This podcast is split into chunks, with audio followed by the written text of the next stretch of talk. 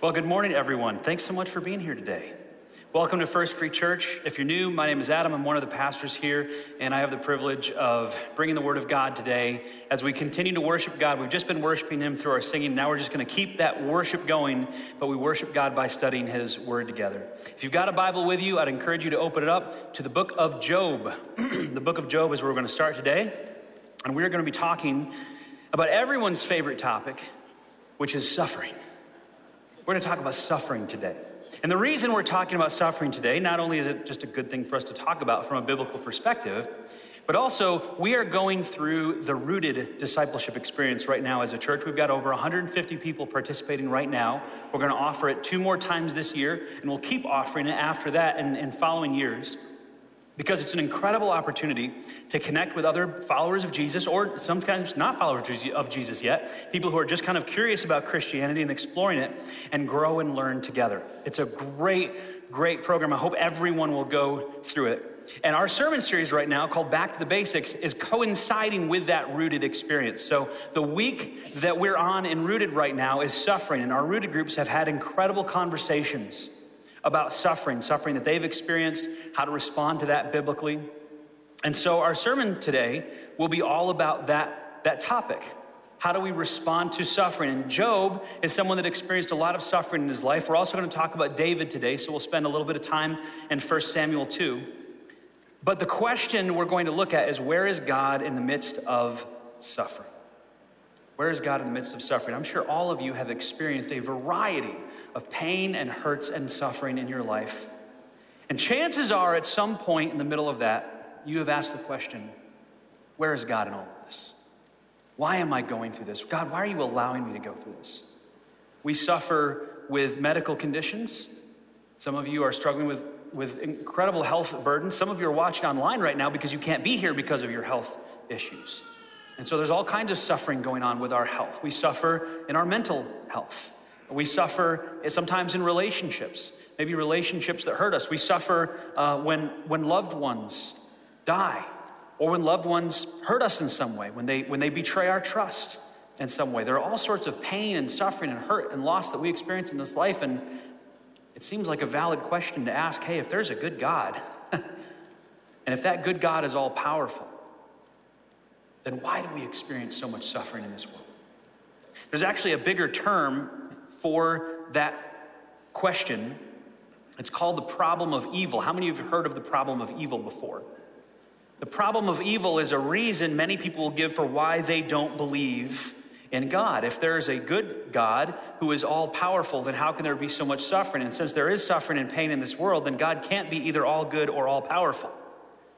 Because if he's all good and he's all powerful, then he ought to just wipe out all of the bad. And honestly, that is not a, question that I'm going to try to resolve for you today. That's not the focus of our topic. I, I want to mention it and I want to give you some, some pointers on where to look to get help with that issue, but that's not what I want to spend the bulk of my time on today. For those of you that that is a, a concern for you and a question for you, I would recommend a book by Dinesh D'Souza called God Forsaken, and it's the best treatment I have read on the problem of evil. It's very accessible, it's not super heady or, or nerdy or anything like that, but it really dives into this issue of how can a good God who is all powerful allow so much brokenness, hurt, pain, and suffering in this world. So, God Forsaken by Dinesh D'Souza, if you want to dig into that topic more. What I want to talk about today is really meant for people who believe in God, have trusted in Jesus, have done all the right things, pray all the time, and yet you're still suffering. You're still hurting in some way. You experience pain in your life, you experience loss in your life. And you find yourselves at different times going, Why? Why? What's the point? Why this senseless hurt in my life, this loss in my life? Job was a man who knew loss really well. I'm sure most of you are familiar with his story. He was a man who God said was the finest man in all the earth. A wonderful man who was basically blameless. He, he stayed away from evil. He was a good man. Not only that, he was incredibly wealthy. He was very blessed. Now, the way you measured wealth back in those days was not so much with how much money was in the bank account, but how many animals were in the pen. Because animals were your assets that continued to produce over time. If you had a lot of animals, you could make more animals and you could get things from them. And so it was an investment that had dividends that paid over and over and over again. And your, your, your flocks would just grow and grow and grow, and you'd have more of them. So the Bible tells us that Job had 7,000 sheep. I don't have 7,000 anything, but 7,000 sheep. That's amazing. He had 3,000 camels. He had 500 teams of oxen, and I think a team means two at least, so he had a lot of oxen. And he had 500 female donkeys. Nobody cares about the males, but 500 female donkeys, because then you can make more donkeys. This guy was loaded, very wealthy guy, until this happened. Look at Job chapter 1 if you're there in your Bibles. We're going to start in verse 6. One day, the members of the heavenly court came to present themselves before the Lord, and the accuser Satan came with them. The members of the heavenly court are spiritual beings that God has created that in some way rule with him over his creation. We don't know exactly how that works. There are lots of theories about it, but one of the spirit beings that came before the Lord that day was the accuser, Satan. Verse 7 Where have you come from? The Lord asked Satan. Satan answered the Lord, I have been patrolling the earth, watching everything that's going on. Then the Lord asked Satan, Have you noticed my servant Job? And Job probably wishes God would have kept his mouth shut. But God's, God says, If you notice my servant Job, he is the finest man in all the earth. He is blameless, a man of complete integrity. He fears God and stays away from evil. And Satan replied to the Lord, Yes. But Job has good reason to fear God. You have always put a wall of protection around him and his home and his property. You have made him prosper in everything he does. Look how rich he is. But reach out and take away everything he has, and he will surely curse you to your face. All right, you may test him, the Lord said to Satan. Do whatever you want with everything he possesses, but don't harm him physically. So Satan left the Lord's presence. And he proceeded to do horrible things to Job. He, he, all of his oxen and his donkeys and his camels, they all got stolen on the same day by different groups of people. There's a huge fire that swept through his fields, and all of his sheep, 7,000 sheep, and all the shepherds were burned up in a day. And to make matters worse, there was a hurricane force wind that came through and swept over his oldest son's house. And the house collapsed and everyone in it died. But that day, they were having a dinner party, and the oldest son had invited over all of the other kids. So all seven sons, all three daughters died at the same time as the house collapsed. Now, some of you know the pain of losing a job. Job lost multiple businesses that employed hundreds of people. All of his source of income and many, many other people's income all went up in smoke all in one day. Many of you know the pain of losing a loved one. Job had to bury his 10 children from a freak accident. They all died on the same day. And from Job's perspective, this was the most unfortunate and unpredictable day of his life. And it would only seem natural for him then to blame God for his suffering. I mean, what a senseless loss. How, how, could, how could God allow this to happen? He was, he was obedient, he was basically blameless, he, he had complete integrity. Why would Job experience all of this loss? And Job didn't know the reason. His friends didn't know the reason. His friends tried to come up with a reason, tried to come up with some purpose for it. The Bible says that Job in all of this did not blame God, but his friends tried to blame Job. His friends, by the way, Job's friends are a great example of what not to do when someone you know is suffering. Job's friends basically tried to resolve the issue as quickly as possible. They tried to come up with a solution and say, okay, we figured it out, Job. It's because you must have sinned. And so that's why all these bad things happen. So it's got to be some sin in your life that has caused all of this. And Job's looking at his life and going, I, I don't think so. I mean, I, I may have, you know, taken my camel over the speed limit a couple of times, but I don't think I've done anything that would warrant this. And so Job's going, No, I don't think there's any sin. And his friends are like, No, you know, no, we're pretty sure we solved it, we resolved it, and it's sin in your life. We had a preaching brainstorm meeting this week where I invite a bunch of different people to give insight into the message and to hear their thoughts. And I want to, I want to kind of know what they're thinking. They're always so good and so helpful. And we, our conversation shifted often from talking about how to deal with suffering to how to help people who are dealing with suffering, which was interesting. It just, it just kept going that direction. And when we were talking about helping people who are suffering, one of the ladies said this I used to be so quick to give advice. Now I mostly ask questions and just listen. I used to be quite the advice dispenser, but I've noticed that no one has told me they really miss that. Someone else then shared about their comfort of someone who was suffering, and that person telling them at one point, Can't you just sit with me and not try to fix this right now? Just, just as a side note, when we see other people who are suffering, sometimes the best thing we can do is just be with them and listen and ask them questions and not try to fix the problem right away. That can, that can be annoying sometimes. In fact, you know, people that have been married a long time, you know this.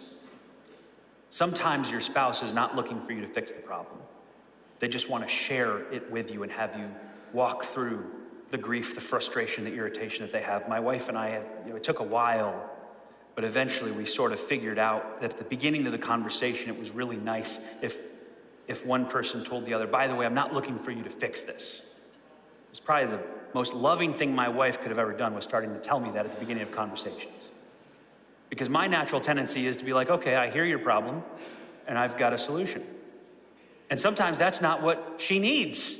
She's not looking for a solution. She's looking for someone to commiserate with her and that she can talk with and share with and who will kind of have some empathy and, and feel her pain in that moment. And so she is, is, a huge blessing by just letting me know up front this is something. And then sometimes, occasionally, rarely, she will say, I'm actually looking for a solution. I'm actually, I actually want your help on this. And my brain goes, oh, good. we can do something about this. And the conversation will probably be shorter. Just kidding. I love talking to my wife. Job's friends didn't know why Job was suffering, and Job didn't know why he was suffering. But there was a reason. We can know that in hindsight. We now can see what that reason was. I, I think it's probably because eventually a lot more was revealed to Job, and that got passed on. Eventually, of course, that got written down for us. But we have the benefit of seeing the big picture in hindsight. But Job, in that moment, when he was experiencing that suffering, he didn't know why, but there was a reason. And if God is omniscient, omniscient means he knows everything. And if God is omnipotent, which means he has all, power, he is all powerful, he can, he can do anything. If God knows the suffering that we're going to experience before we experience it has the power to stop it. The fact that He allows it to go on, doesn't that mean that He has some purpose for it? There's some reason that He's allowing it to take place, even if we don't know what it is. So, God's purpose in Job's suffering was to demonstrate to spiritual beings that this human being, Job, had a genuine faith that wasn't just dependent on being blessed all the time. Think about it. That's really what prompted Job's suffering. It wasn't something he did. The Bible is very careful to tell us it was not his sin that caused this. God had a different purpose, a higher purpose for his suffering that really didn't even have that much to do with Job. It was about God demonstrating to the heavenly court and to Satan that, hey, it's not just because he's got all these blessings. What about you and me? You take away all our blessings, are we still going to be faithful to God? You take away all the stuff we enjoy in life, you take away the relationships, you take away our kids, take away our job, our livelihood, all the material things that we have, are we still going to praise God? Are we still going to say, I'm not going to blame God for any of this? That was the ultimate test. That was the test for Job. When the blessings are gone, will he still be faithful? And he passed the test. God's purpose was to demonstrate that to the spiritual beings that Job didn't even know existed, at least not in that way. There was purpose even though Job didn't know it.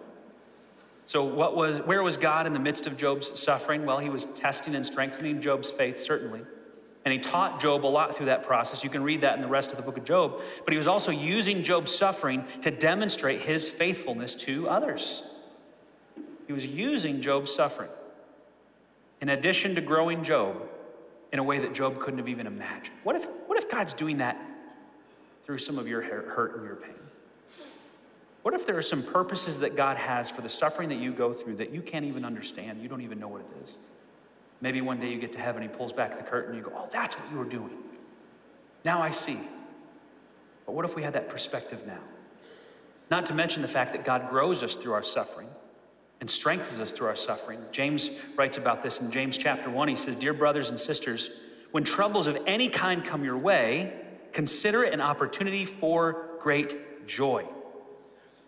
Troubles of any kind, whatever it is that you face, this is so hard because when we lose our job, when we get diagnosed with a condition, when we have a loved one who, who dies, when, when we have an experience of betrayal of trust, when someone does something to hurt us, do we consider that an opportunity for great joy? Not right away, at least not me. You probably do, but not me. Man, James says that's an opportunity for great joy. Why? For you know that when your faith is tested, your endurance has a chance to grow. So let it grow. For when your endurance is fully developed, you will be perfect and complete, needing nothing. There is purpose in your suffering. There is purpose in your hurt and your pain. And it may be purpose for you to grow, and it may also be purpose that you can't even understand right now, that you know nothing about. But there is always purpose because God knows and He is powerful and He can stop it, but He chooses to allow it. So there is a reason. There is a purpose for it. And so, James says we can consider it joy, an opportunity for joy, when we face any kind of trial, any kind of problem in our life. So, what can we learn from Job's story? Well, sometimes our suffering has a cause that we cannot know or cannot know yet. Maybe we'll find out one day, maybe we won't. But sometimes our suffering has a cause that we cannot know. It's got a cause, it's got a purpose, it's got a reason. God has allowed it to happen, but, but we may not know why, and we have to be okay with it. Sometimes, number two, the cause of our suffering is not anything we did or didn't do. It's really easy. I don't know if you've ever done this, but it's easy when something bad happens to go, okay, what did I do that deserved this? And, and sometimes that happens. In fact, the Bible says God disciplines his children who he loves. And so there are times where, where God will punish people and discipline them for the purpose of correcting them because they're his children and he loves them. But sometimes we face suffering and hurt and pain that we didn't do anything to cause. Job didn't do anything to cause this, and it just seems completely unfair.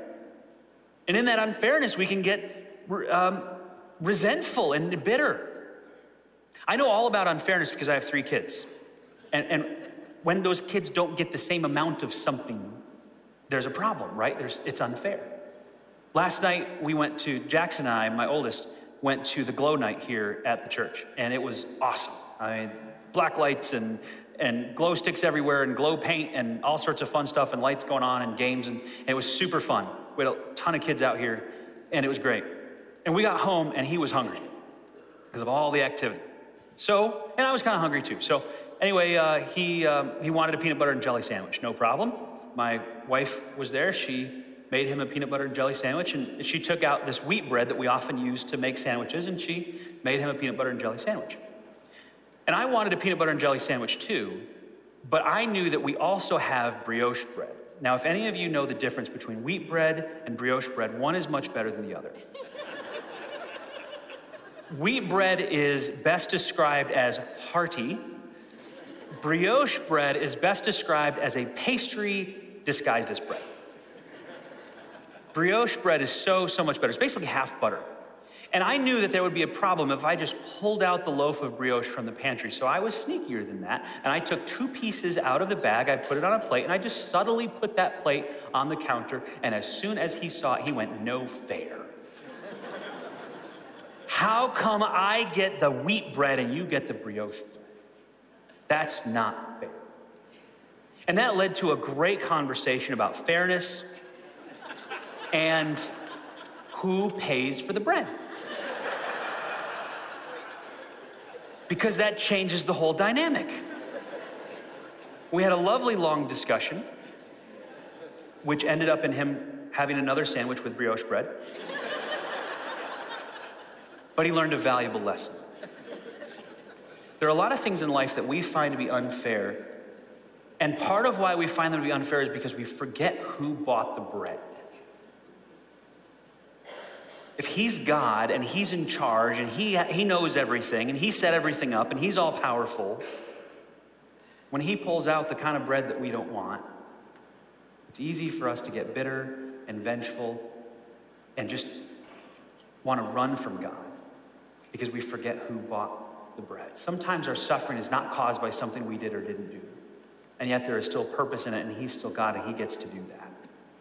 And we'll find out one day what the reason is, Lord willing. Number three, God is glorified when we remain faithful to Him even when we suffer. Job didn't know it at the time, but the entire time his friends were accusing him, and the entire time he was experiencing great personal torment and loss. That whole time, God was being glorified by the fact that Job was still choosing to trust God and not curse him and not blame him in front of the heavenly court and in front of Satan because it proved that it wasn't the blessings that made his trust and obedience real. Sometimes your suffering brings way more glory to God because you remain faithful to Him, even though you think, from a humanly perspective, you have every reason to curse God as Satan thought Job would. Let's talk about David. We've talked about Job. If you got your Bible, turn to 1 Samuel. David was just a teenager when he was anointed to be the next king of Israel. He's a very skilled musician, especially with a harp. He's a great songwriter. Eventually, he became King Saul's chief musician, although Saul didn't, didn't know that, that David was chosen by God to replace him yet. David served Saul with incredible faithfulness. He, he was the king's armor bearer for a while. Eventually, he was promoted to lead military units. He led many successful military campaigns for Saul. He served Saul very faithfully. But as David was more and more successful, his successes threatened Saul because the people saw David as a better leader than Saul was. And so Saul decided to kill him. He was jealous, his ego was hurt. So he decided to kill him. He tried to do it himself multiple times. He would take a javelin when David was in his court, he would throw a javelin at him. I, I guess the king could just do that if he wanted to. And he missed every time. David would dodge out of the way. And so finally, Saul got upset enough that he sent a whole bunch of elite military soldiers to go and find David and to kill him. And David had to go on the run with a group of his loyal friends, men who were loyal to him, living in caves bouncing from cave to cave, not eating well, not sleeping well, missing their families, running for his life all the time, the, the anxiety and the panic that you'd have from constantly fearing that any moment those soldiers might show up and end your life. David was suffering. And suddenly, Paul or uh, Saul rather got a hot tip that David was in the caves of En Gedi. So he sent 3,000 elite soldiers to En Gedi to find David and to kill him, and Saul went with them.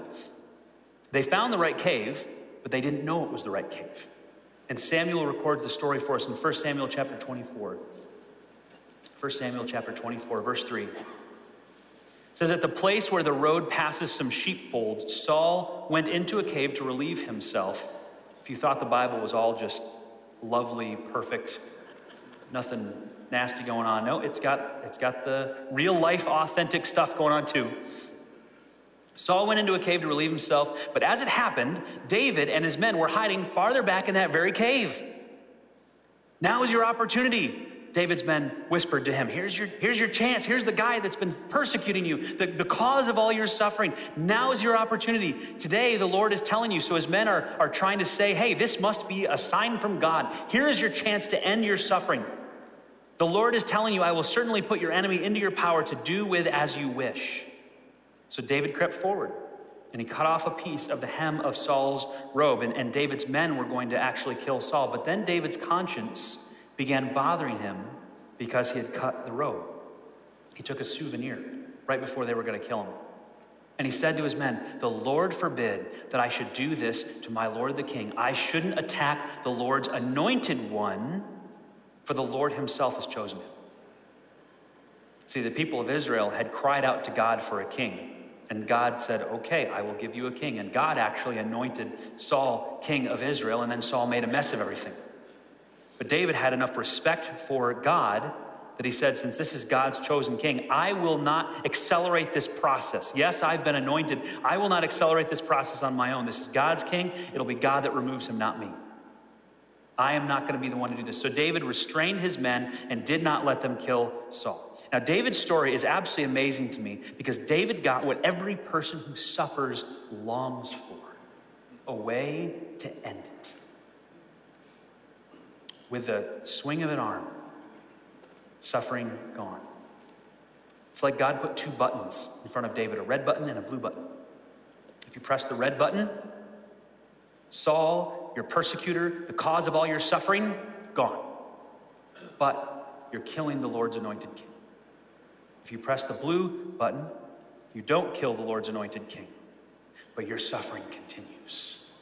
You continue for who knows how long to live in fear and anxiety, on the run, fearing for your life all the time, living in horrible conditions in caves. Which one would you choose? If you're suffering from something right now and you had the opportunity to end it by doing something wrong, would you do it? That's the test David had in front of him. Here he is running for his life, living in horrible conditions, being hunted like an animal, but he shows incredible character. At least at this moment. Not all the time. There were times in his life where he didn't. Ironically, the times where David showed the least amount of character were the times that he wasn't suffering. When he was on top of the world, when he was the king, that's when he slipped up. When he had everything he wanted, it was when he was suffering that he showed incredible character. And he chose not to kill Saul, even though it could have ended his suffering. You know what he did instead? David had an outlet for his suffering. All the while he was running from Saul, he was writing songs. And we have a lot of those recorded for us in the Psalms. We have all these songs that David wrote at different times when he was experiencing suffering in his life or joy, or they're, they're from all sorts of things. But many of the Psalms are, are, are birthed from pain and hurt and suffering and loss. And I want to share a couple of them with you, just some snippets of the lyrics of songs David wrote. This is something that he wrote when he was being chased by Saul and fleeing in these caves. He says in Psalm 59 Rescue me from my enemies, O God. Protect me from those who have come to destroy me. Rescue me from these criminals. Save me from these murderers. They have set an ambush for me.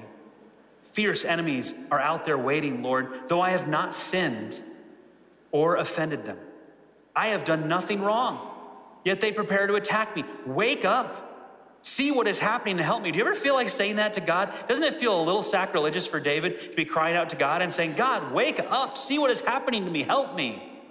This is the cry of a man who is suffering, he is in anguish. And he writes it in a, a song. He even actually says at the beginning of the song what tune to sing it to. The tune was Do Not Destroy. I have no idea what that tune sounds like. No, nobody does. But this was meant as a song to be sung, to, to to cry out to God and share. Here's the grief that I'm experiencing, God, and I'm, I'm begging you to come and help me. And many of the Psalms are that way. Here's another one, Psalm 55, another one, David on the run from Saul. He says, Listen to my prayer, O God. Do not ignore my cry for help. Please listen and answer me, for I'm overwhelmed by my troubles. My enemies shout at me, making loud and wicked threats. They bring trouble on me and angrily hunt me down. My heart pounds in my chest. The terror of death assaults me. Fear and trembling overwhelm me, and I can't stop shaking. He was having a panic attack. His heart's thumping in his chest, his body is shaking. He's got so much anxiety from being on the run, and he's waiting for God to help him, and he just feels like he's being ignored. He's having a panic attack here. Do you ever feel that way? The whole world is against me. I'm not sure if I can take much more of this. God, why aren't you stepping in? Why aren't you helping me? And then he says in the very next verse, Oh, that I had wings like a dove then I would fly away and rest. He had no rest. He says, I would fly far away to the quiet of the wilderness. How quickly I would escape far from this wild storm of hatred. Don't you ever feel that way about your problems? Like you wish you could just fly away and leave them all behind? I just want to be done with this. I don't want to deal with this anymore. God, I either want you to step in and resolve this problem for me, or I want to be able to just leave and be done with it. But David had some other things in his songs as well. His conclusions are found in, in a few verses, like in Psalm 55, he says, Give your burdens to the Lord, and he will take care of you. He will not permit the godly to slip and fall. In Psalm 59, he says, But as for me, I will sing about your power. Remember, this is the guy that just said, Stop ignoring me. Please help me. But he says, I will, I will sing about your power, God. For each morning I will sing with joy about your unfailing love. For you have been my refuge, a place of safety when I am in distress. Oh, my strength.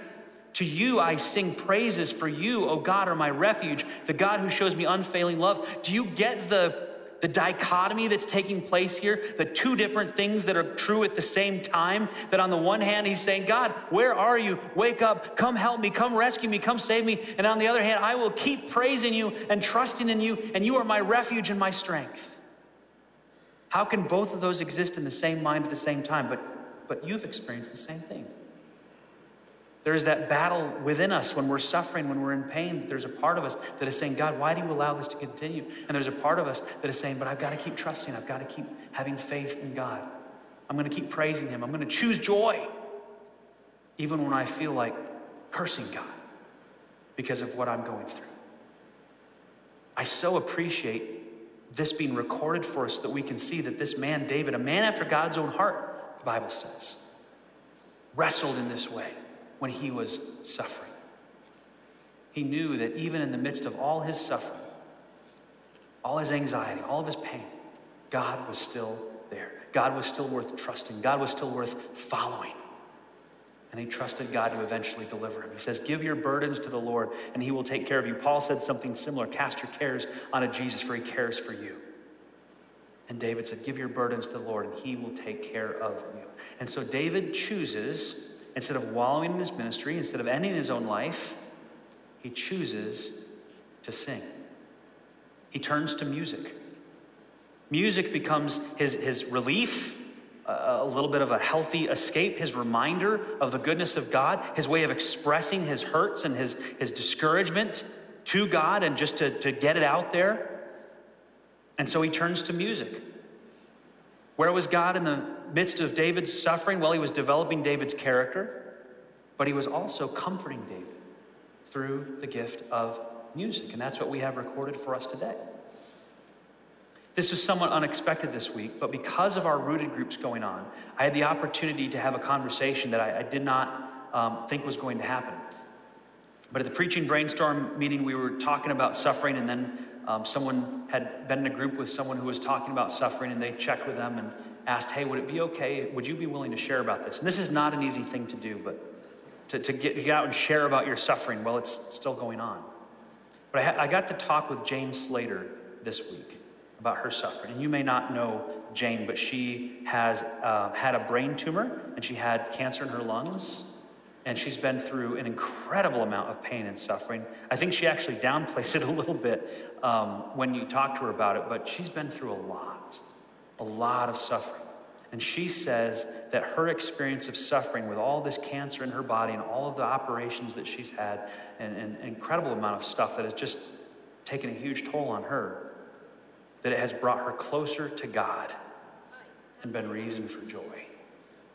And it's hard to understand that but I got to talk with her this week and record the conversation, and I want to share a little bit of it with you right now.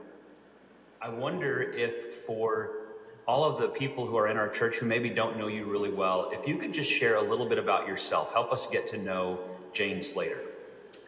Um, well, as I was telling you earlier, I was a pattern maker for about 30 years and uh, ended up uh, finding out that I had a brain tumor uh, so I retired and I started uh, having uh, a lot of medical problems.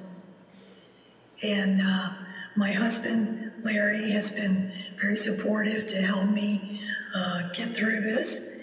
And uh, so I started in July of 19 I had uh, brain surgery.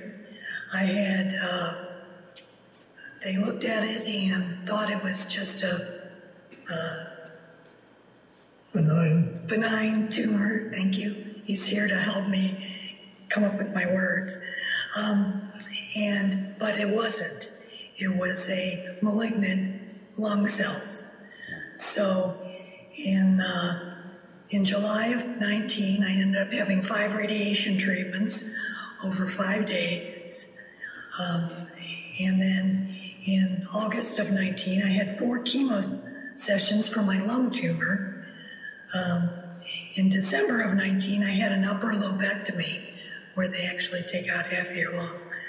Um, and then in April 2020, I had 10 radiation treatments over 10 days for my head. So, uh, you know, we're talking about suffering. Um, I would think that qualifies for that. And, but God has been so good um, uh, through all the various uh, MRIs, the PET scans. Um, he has just been there with me uh, through the whole thing, holding my hand and, um, you know, I, I told uh, God that I didn't want to be afraid or fearful about dying because I knew where I was going. So, but the process uh, was kind of uh, scary to me. And the minute I prayed that, he changed everything and I was, I was fine. I knew that I was going to heaven or I wasn't. I was staying uh, here to help other people, to encourage others. What was the biggest challenge for you uh, in this, just health wise or, or pain wise? I'll tell you, to get a radiation on your head, you have to have a mask made. I hate to tell anybody that's got this because it'd be better if you don't find out, but um, it was, uh, I had to get a a mask made that fit over my face, and I had to lay on like a table, and then they clipped the mask down to the uh, uh, table, so I'm I can't move my head, and that I'm claustrophobic, so. And I've had that how many times? 15 times now? And now it's kind of like, eh. But the first, the first time it was, it was rough. And the, you know, as it went along, it went along, now it's okay. Did you find throughout this whole process in the last several years that there have been times where it's been difficult for you to trust God? Yes. I hate to say that. Uh, but if I'm going to be honest, the longer it goes on, the harder, harder it gets, I think.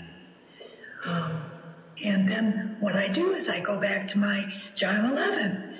John, uh, God is faithful and he keeps his word. So if I start getting frightened or, uh, or just discouraged or whatever, I go back to that.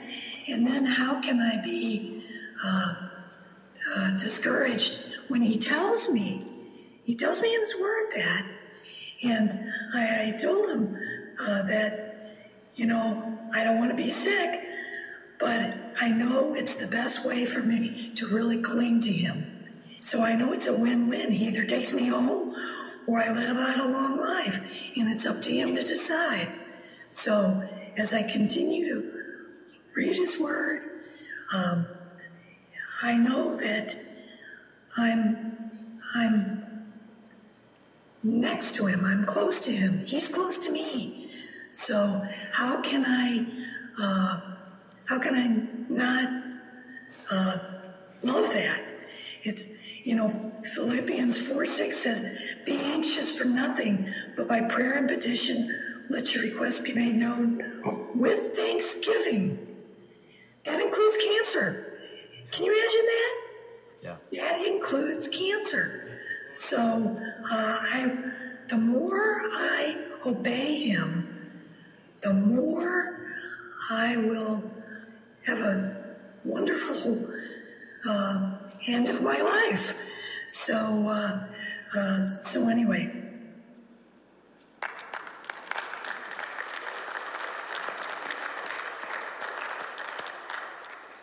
Really appreciate Jane taking the time uh, and having the courage to share her story. It was not an easy decision to do that. And there's a lot more to that conversation. I'll send it out this week. If you're signed up for Senior Pastor Updates, you'll get an email with the whole interview this week. um, but it's a, um, it's a great testimony to see someone today who has experienced incredible suffering and like Job and like David has come away from that saying, I will rejoice, I will praise God, I will choose joy, and I've actually grown closer to him through my suffering. It's really an incredible story. I want to share one more with you as well. And this is actually my personal story, or, one of the stories um, from the, the hurt and the pain that I've gone through in life. It was seven years ago when my wife and I found out that we were pregnant with identical twins. And we were incredibly excited. Uh, we, we were just so, so happy. We already had Jackson, our one year old son, and now we were going to welcome two more babies into the world, and we couldn't have been more thrilled. Um, because of my job and, and what I did, every, everybody knew. I mean, everybody asked us all the time. You know, it, just, it seemed like so many people in the community that didn't even go to our church at the time knew about it, and, and we were just excited for us. It was a great time. And we prayed every day for their health and their safety because we knew that they were at a, a much higher risk than normal pregnancy. The specific type of uh, twins that they were and, and, the way everything was set up uh, was a much higher risk. So we had checkups all the time and, and you know, way extra than what you'd normally have, extra ultrasounds and, and all that stuff. And uh, we knew that as long as we made it past 14 weeks and got into the second trimester, that we were probably going to be okay. That that was really when the danger zone was. And after that, it was kind of, you know, hopefully smooth sailing. And uh, every checkup was good and healthy heartbeats. And, and one day we went in for a checkup and the heartbeats were strong. And then a few days later, we were going to a hospital to have some extra screening and speak with specialists and that kind of thing. We got to the hospital and we got into the room and they started the ultrasound, and we knew something was wrong when the friendly nurse stopped talking. And as she's doing the ultrasound, normally they just kind of let the video go, but she would freeze it. You know, she would she would move it a little bit, freeze it, and take her measurements, and we never got to see any of the movement like we had before. So we we knew something must be wrong, but we didn't know what it could be. And finally, she kind of abruptly just said, The doctor will be in shortly, and she left. And, and the next several minutes just felt like hours as we were waiting to find out what is going on with our two unborn babies. And then the doctor came in and, and gave us the news that nothing could have prepared us for. It was the most, most painful experience of our lives that sometime in the last few days, they went from having healthy heartbeats to having none at all. And it was, it was such an incredibly painful experience. Uh, neither of us have ever felt such anguish and physical pain from something like that. It was terrible. And we cried and cried for several days. I had already taken the next couple of weeks off because it was, it was Christmas, actually. And uh, so we went through Christmas. We already had Jackson, which in a way was a blessing. But I'll tell you, for the next couple of weeks, for the next several weeks actually, we just struggled with how could God let this happen? Especially because we had prayed for them like every day. We knew they were at a higher risk. We knew what could happen, but we thought we were out of the woods. We were praising God, and we got through the first trimester. Now we're good. And we prayed for their health every day. And I was in ministry, and my wife was in ministry, and all we did was help people all the time. And we were faithful to Him and obedient to Him, and it seemed like we're doing everything right. And then they're gone. And because of how far along we were in the pregnancy, we had to go in and deliver them. And so we went through the delivery process for two babies. And we got to hold them and see them. And we just struggled. And fortunately, we had a great group of people around us who supported us and helped us and, and struggled with us. But there we were for, for weeks, uh, just crying and wrestling with it, questioning God. And then something kind of crazy happened. I had a thought. And I realized wait a minute. If God is omniscient, that means that He knew that our babies were going to die before they even existed.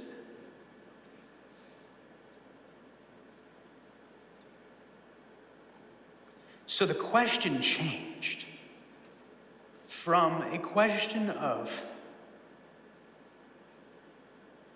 God, how could you let this happen? Two. why did you allow this in our life? What are you trying to teach us? If you knew it was going to happen, and you could have stopped it. In fact, from our perspective, it would have been better if it had never happened. You know this when you experience great anticipation and excitement about something, it's worse that you had the anticipation and then you lose it. But the fact that God allowed it to happen made me realize He did it for a reason. Maybe I'm asking the wrong question. Maybe instead of asking, How could you let this happen? I should be asking, God, what was your purpose in this? And that changed everything for me. I went from blame to purpose. I went from accusing God in, in some ways, saying, All right, God, how do you want to use this? See, God allowed us to experience deep personal loss that still hits us to this day. To teach us and grow us, and maybe for some other reasons we don't even know yet. And so now we look back and we can say, Thank you, God. Thank you for growing us through that. I wouldn't be the person I am today without that experience. We wouldn't have the family we have today. We wouldn't have been able to help some of the people that we've helped because of what we've gone through. Because God allowed us to experience suffering. No matter what hurt you're going through today, no matter what suffering you're experiencing in your life, there's purpose. God has a reason for it. You may not always know what it is, but you can learn from Job. You can learn from Job that your suffering, it has a cause even if you don't understand it. God has allowed it for a reason. You can learn from David that God is going to grow you through your suffering. And God can use people around you to support you. And God can even use music to help you get through it. In fact, I asked people that were involved in the preaching discussion this week if they would send me the songs that have helped them the most when they're suffering. And we put together a little Spotify playlist, and I'll send that out with the interview. The senior pastor updates this week some great Christian songs that can get you focused on the right things with whatever you're, you're suffering through right now. Just know that in the midst of whatever you're going through, God sees you, He is there with you, and He loves you, even if it doesn't always feel like it. And He is glorified when you remain faithful and trust in Him, regardless of what's happening in your life. Would you bow your heads with me? We need to close in prayer. Heavenly Father, I, it, it, shocks me even now that it, it's still so painful to remember those experiences. But I'm sure that there are Many people here today who are going through similar issues in their life, things that I, I can't even understand, I've never had to wrestle with. Uh, life altering conditions, life ending conditions in some cases. There are people watching online right now, probably, who aren't able to be here because of debilitating health conditions they have. There are people suffering and hurting in all sorts of ways, and it, it hurts us and it hits us. But at the same time, God, we know that you are good and you are loving and you allow these things in our life for a reason, even if we can't know what it is. So help us, God, to be like Job, to be like David, to not do wrong in the middle of our suffering as we are sometimes tempted to lash out, to, to not curse you, to not blame you, but to recognize, to recognize who bought the bread.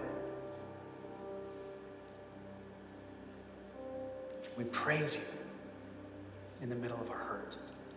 We worship you in the middle of our suffering. God, I think of the people that are in Ukraine right now and the suffering that they are experiencing, the, the anxiety, the pain, as, as some of them are basically hunted like David was. The weaponry that's being unleashed today in that country, the brothers and sisters in Christ who are there, Lord, I pray that you would strengthen them, give them courage, help them to help others as we know they are doing. Help us to know from over here what we can be doing to help them, especially in the aftermath of this, as we're able to, to contribute and send things over. Lord, I pray that your gospel would advance in an incredible way in Ukraine through the work of your churches and the pastors and the seminaries, all the people that are over there who know you as Savior, Lord. We pray that, that being confronted with death like this and destruction like this would actually be an incredible boon for your kingdom. God, use this suffering and turn it around for something good and help us to know how we can be a part of it, even if it's just praying every day. Help us to have that same perspective in our own hurt, our own suffering, Lord. May we always look to you, have faith in you, and point people to you and have joy in the middle of everything we go through in this life. And in Jesus' name I pray.